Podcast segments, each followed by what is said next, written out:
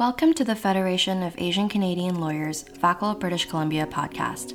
We are a diverse coalition of Asian Canadian legal professionals. We promote equity, justice, and opportunity for Asian Canadian legal professionals and the community.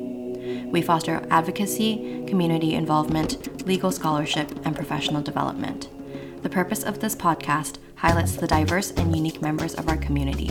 We hope you enjoy our podcast. Hi, everyone. Today we're really excited to invite Abby Pang onto FACL BC's podcast. Abby Pang is the founder of Illuma Family Law and longtime volunteer with FACL BC's mentorship committee.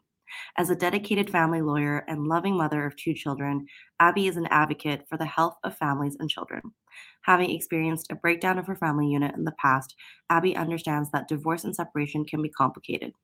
Prior to starting her own firm, Abby practiced in personal injury law. She earned her bachelor's degree from UBC, studying psychology and family studies, and then earned her law degree from Manchester Metropolitan University as part of an exchange program with Hong Kong University. After completing her NCA and articles in Vancouver, she was called to the British Columbia Bar in 2012. So, welcome, Abby. We're really excited to have you. Thanks for having me. yeah, so lots of exciting changes lately going on with you. So, congratulations on starting your own law firm. How does that feel like? Can you tell us a little bit about that? The first few weeks were definitely intense. Mm-hmm. everything's sort of settling down now, so it's great and everything's coming into play and all the pieces are coming together and it's settling down. So it's starting to feel good now. yeah. When was the start date of your firm? May 1st of 2022. Okay, wow, that's super exciting. and in terms of coming up with the firm name, how did you decide on the name?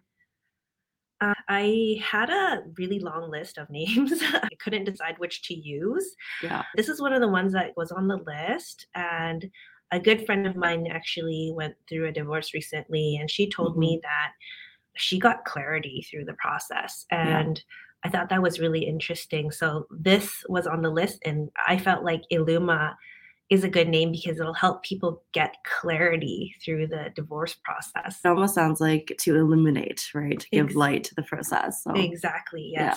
Yeah, I like that. and then I'm sure this is something that a lot of people will be curious about. But why did you decide to start your own firm and why specifically in family law? It's a long story, but basically, with the threat of the caps and then no fault legislation that's in effect now, you can't sue for ICBC cases anymore. And so those cases are coming to an end. So for the last few years, I've been really thinking about what I want to do. Mm-hmm. And I know I've always wanted to do family law at some point. So I've decided to move into family law. I see. Yeah. And for the purposes of our audience who may not be as familiar with personal injury law and the no fault scheme, could you maybe just give us a brief overview of what that entailed?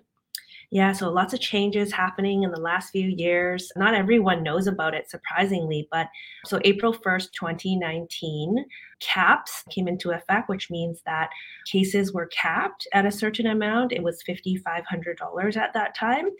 And then starting May 1st, 2021, you can actually no longer sue for ICBC claims or get any kind of compensation anymore, except for certain exceptions if the other driver caused the accident and they're convicted of some kind of criminal offense or there's something to do with the manufacturing or servicing of the vehicle. If those were the reasons that caused the accident, then you may still have a claim, but those claims are very limited. So the main cases that we usually worked on before where you could get compensation, they pretty much no longer are available. So it seems like a lot of people who are or were practicing personal injury law are kind of pivoting away from this area. A lot of the, us will be, mm-hmm. yeah. I see, I see. It's very interesting that you decided to switch practice areas. And one thing I'm personally curious about is family law. I wouldn't say it's entirely identical to personal injury law, but it definitely I would believe with the litigation aspect of it, there is more or less a little bit of overlap. And of course, with managing client expectations, et cetera, et cetera. How did you prepare yourself or how did you gain exposure in family law to the point that you're comfortable enough to go out on your own? Yeah, so I actually did split articles. So personal injury and family because I kind of knew that the law, or I kind of suspected that the law in personal injury actually might change at some point, and it did. So I proactively found a family law principal to do my articles with so that I could get some experience in case I wanted to change back. And it always was something that I wanted to try as well. Mm-hmm. In the last few years, I've kept myself doing some family law as well through the Rise Women's Legal Center and Battered Women's Services through Amici Curiae. So I did pro bono clinics once a month or whenever I could just to keep myself informed of the cases and get exposure and get some experience and work with other lawyers who are dealing with family law. So that was really fun experience for me actually. I see. And if you're comfortable sharing with us the names of the pro bono clinics for people who are also thinking of wanting to gain exposure in different areas. Yeah, it was actually through Amici Curiae. It's called Legal Forms BC. Mm-hmm. And they set me up at Rise Women's Legal Center and Battered Women's Support Services. So evening clinics, usually from 5 to 8 p.m. There would be other lawyers there and other volunteers. And it was really fun, actually, for everyone to gather together and work on cases together with the sole intention to help whoever the client was at the time. So I thought it was really interesting. That's great. And going back to the beginning, you said you started in May 2022, and you said the first couple of weeks were tough. But on a broader note, I was also wondering what are your greatest challenges so far in becoming a solo practitioner? The greatest challenges, I think, would be because it has a lot of work. Mm-hmm. the, the setup is actually, there's so much administrative stuff to it and then there's the financial budgeting part of it, mm-hmm. banking, and just making that move. I think is really scary. Absolutely. and going on your own. And then it's just the uncertainty and the unknown. Just getting over that hurdle is quite tough. Yeah. Mm, absolutely. So, with the COVID pandemic, a lot of people have shifted to a working from home type of nature. And I was wondering if you ever considered that type of working arrangement or if you've always thought that I want to have a physical office somewhere of some sort. I absolutely would be open to work from home situations. Lawyers are all professionals and they really are self starters. yeah. They manage themselves. You don't need to push them. They will push themselves yeah. to work hard. And of course, the safety, staying healthy. So, working from home is a great option if people have it and they can do that. I think it's great. And I know it saves a lot of time through commute and also just getting ready. You can get up and then you start working. Mm-hmm. You're five seconds away from your desk. So, I think it's great to have that option. For sure. It's very convenient. Now, in deciding to become a solo practitioner, are you finding that there's enough resources and support out there for people who are in a similar position and want to start their own firm? Yes. So the Law Society is a great resource. They have trust compliance and also practice advisors, and they have lots of articles that talk about starting your own firm and also about trust accounting. And then there's people there that you can actually just call or email and they'll answer your questions. So that's been a great resource. And also all the FACL mentors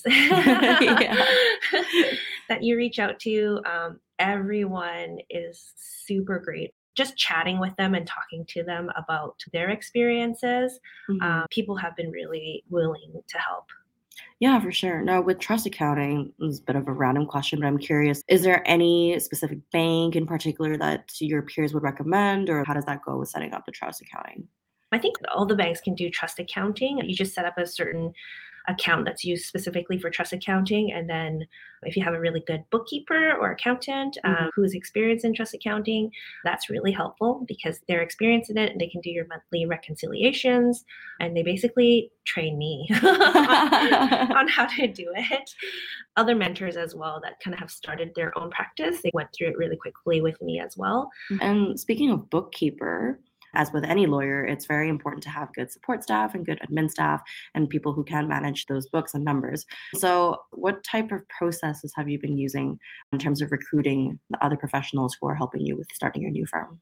So, with bookkeeping, there's an off site bookkeeper who actually does bookkeeping for different law firms it's great because they're already experienced they already know what to do they've already dealt with people like you and other firms who do the same thing as you so they're a great resource my accountant friends have been helping and then also it services is actually a huge mm, one yeah i think we can all speak from personal experience that the number of times we've had to call IT for help is very great. Yeah, it's huge. I didn't realize how much we rely on IT. Now, my next question is what do you envision in the future for yourself and your firm, of course? So I really did enjoy my time at Rise Women's Legal Center and Battered Women's Support Services just mm-hmm. because it was a group of people who got together to help other people who were in need or needed assistance. And I really loved doing that kind of work. So I'm really hoping that Illuma Law is going to be similar that we're just a group of people who like to help other people who are being treated unfairly or they just need help finding justice. Mm-hmm. That's where I see Illuma Law going. I love that. And in terms of the growth or the practice areas, do you see yourself staying mostly in family law within, say, next five to 10 years? Do you hope that your firm will grow to maybe five to 10 or even a greater number of lawyers, assistants, students? Do you have any idea on what those numbers might look like? Yeah, I'm hoping that will grow in the next few years. The more lawyers here that want to work together to help other people, the better. I'm the youngest in the family, so I'm used to having people around all the time. I enjoy that definitely, and I like having people around me. The more, the merrier is how I see it. That's super exciting, and we're very excited to see what the future holds for your firm. I see that we have a little bit of time, and I know it's obviously been some time since you've been called to the bar, but I understand that you also hosted our NCA slash LLM event put on by the Mentorship Committee. A lot of foreignly trained lawyers are coming to Canada and have lots of various experiences with the NCA process. If you don't mind sharing with the audience, how was your experience 10 years ago? 10 years ago. Okay. yeah, we're going way back. I heard it changes over the years and it's changed for everyone, and everyone seems to have a different experience. Mm-hmm. But for me, it was a long process, to be honest. And I was working at a, I guess, a large law firm and studying at the same time. So in the evenings. But because the application process was such a long time and like getting the exams, they're really spaced out. I did have a lot of time to study in between the exams while working full time. And I just took a few days before the actual exam to study and just really focus on doing those practice exams just before the exams. But the application process was a long process. The law is very similar. So I thought studying was actually kind of fun to learn about the Canadian law. And the exams in Canada are open book. So it's kind of different from my own experience in law school. Now, I also heard that for NCA candidates, everybody gets assessed with a different number of required exams to take, right? Depending on how many transfer over from your original degree. Could you tell us a bit more about what the maximum number could have been, how many you ended up with?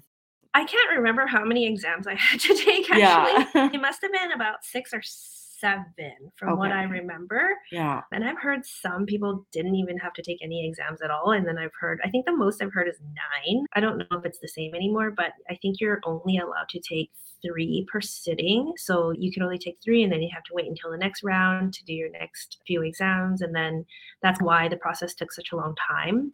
And I think you had to wait until you got your results before you could even register for the next round, but I can't even remember to be honest for sure. It's been such a long time ago. One more question I'll ask you on the NCA process. How did you find yourself in terms of finding an articling position? Yeah, I'd say that was the hardest part. Mm-hmm. Um, as I mentioned in the NCA event that we had, networking is probably the most important. And luckily for me, actually, because I had worked at a law firm prior to going to law school, I was easily able to just go back to that firm during the summer and then for articling as well. So that was really helpful. Just to confirm, this firm was it local in Vancouver Correct. Yeah. Just before going to law school, got some experience at a local law firm, so Vancouver downtown, and just maintained a good relationship with my boss at the time. When I finished first year, I was able to call him up and be like, hey, I'm back in the summer. Do you want to employ me? Sure. the importance of keeping those good relationships. And that's why we have FACL BC, right? yeah. Love FACL BC. Shameless plug. all right. Well, in closing, pivoting back to the solo practitioner piece and obviously all the exciting changes you've been up to lately, what advice would you give to lawyers who are also considering starting their own firm?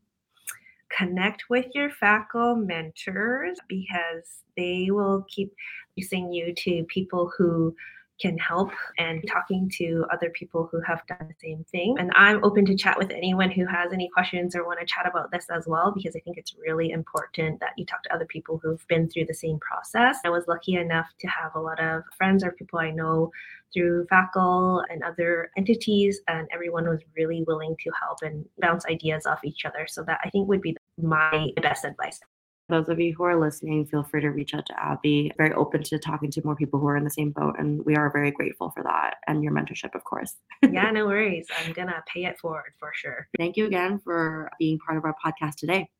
Thank you for having me. Thank you for tuning into the FACL BC podcast. Visit our website at faclbc.ca and follow us on Facebook, Instagram, and LinkedIn at FACL We hope you enjoyed our episode today and stay tuned for the next guest. If you have guest speaker suggestions, please email us at membership at faclbc.ca.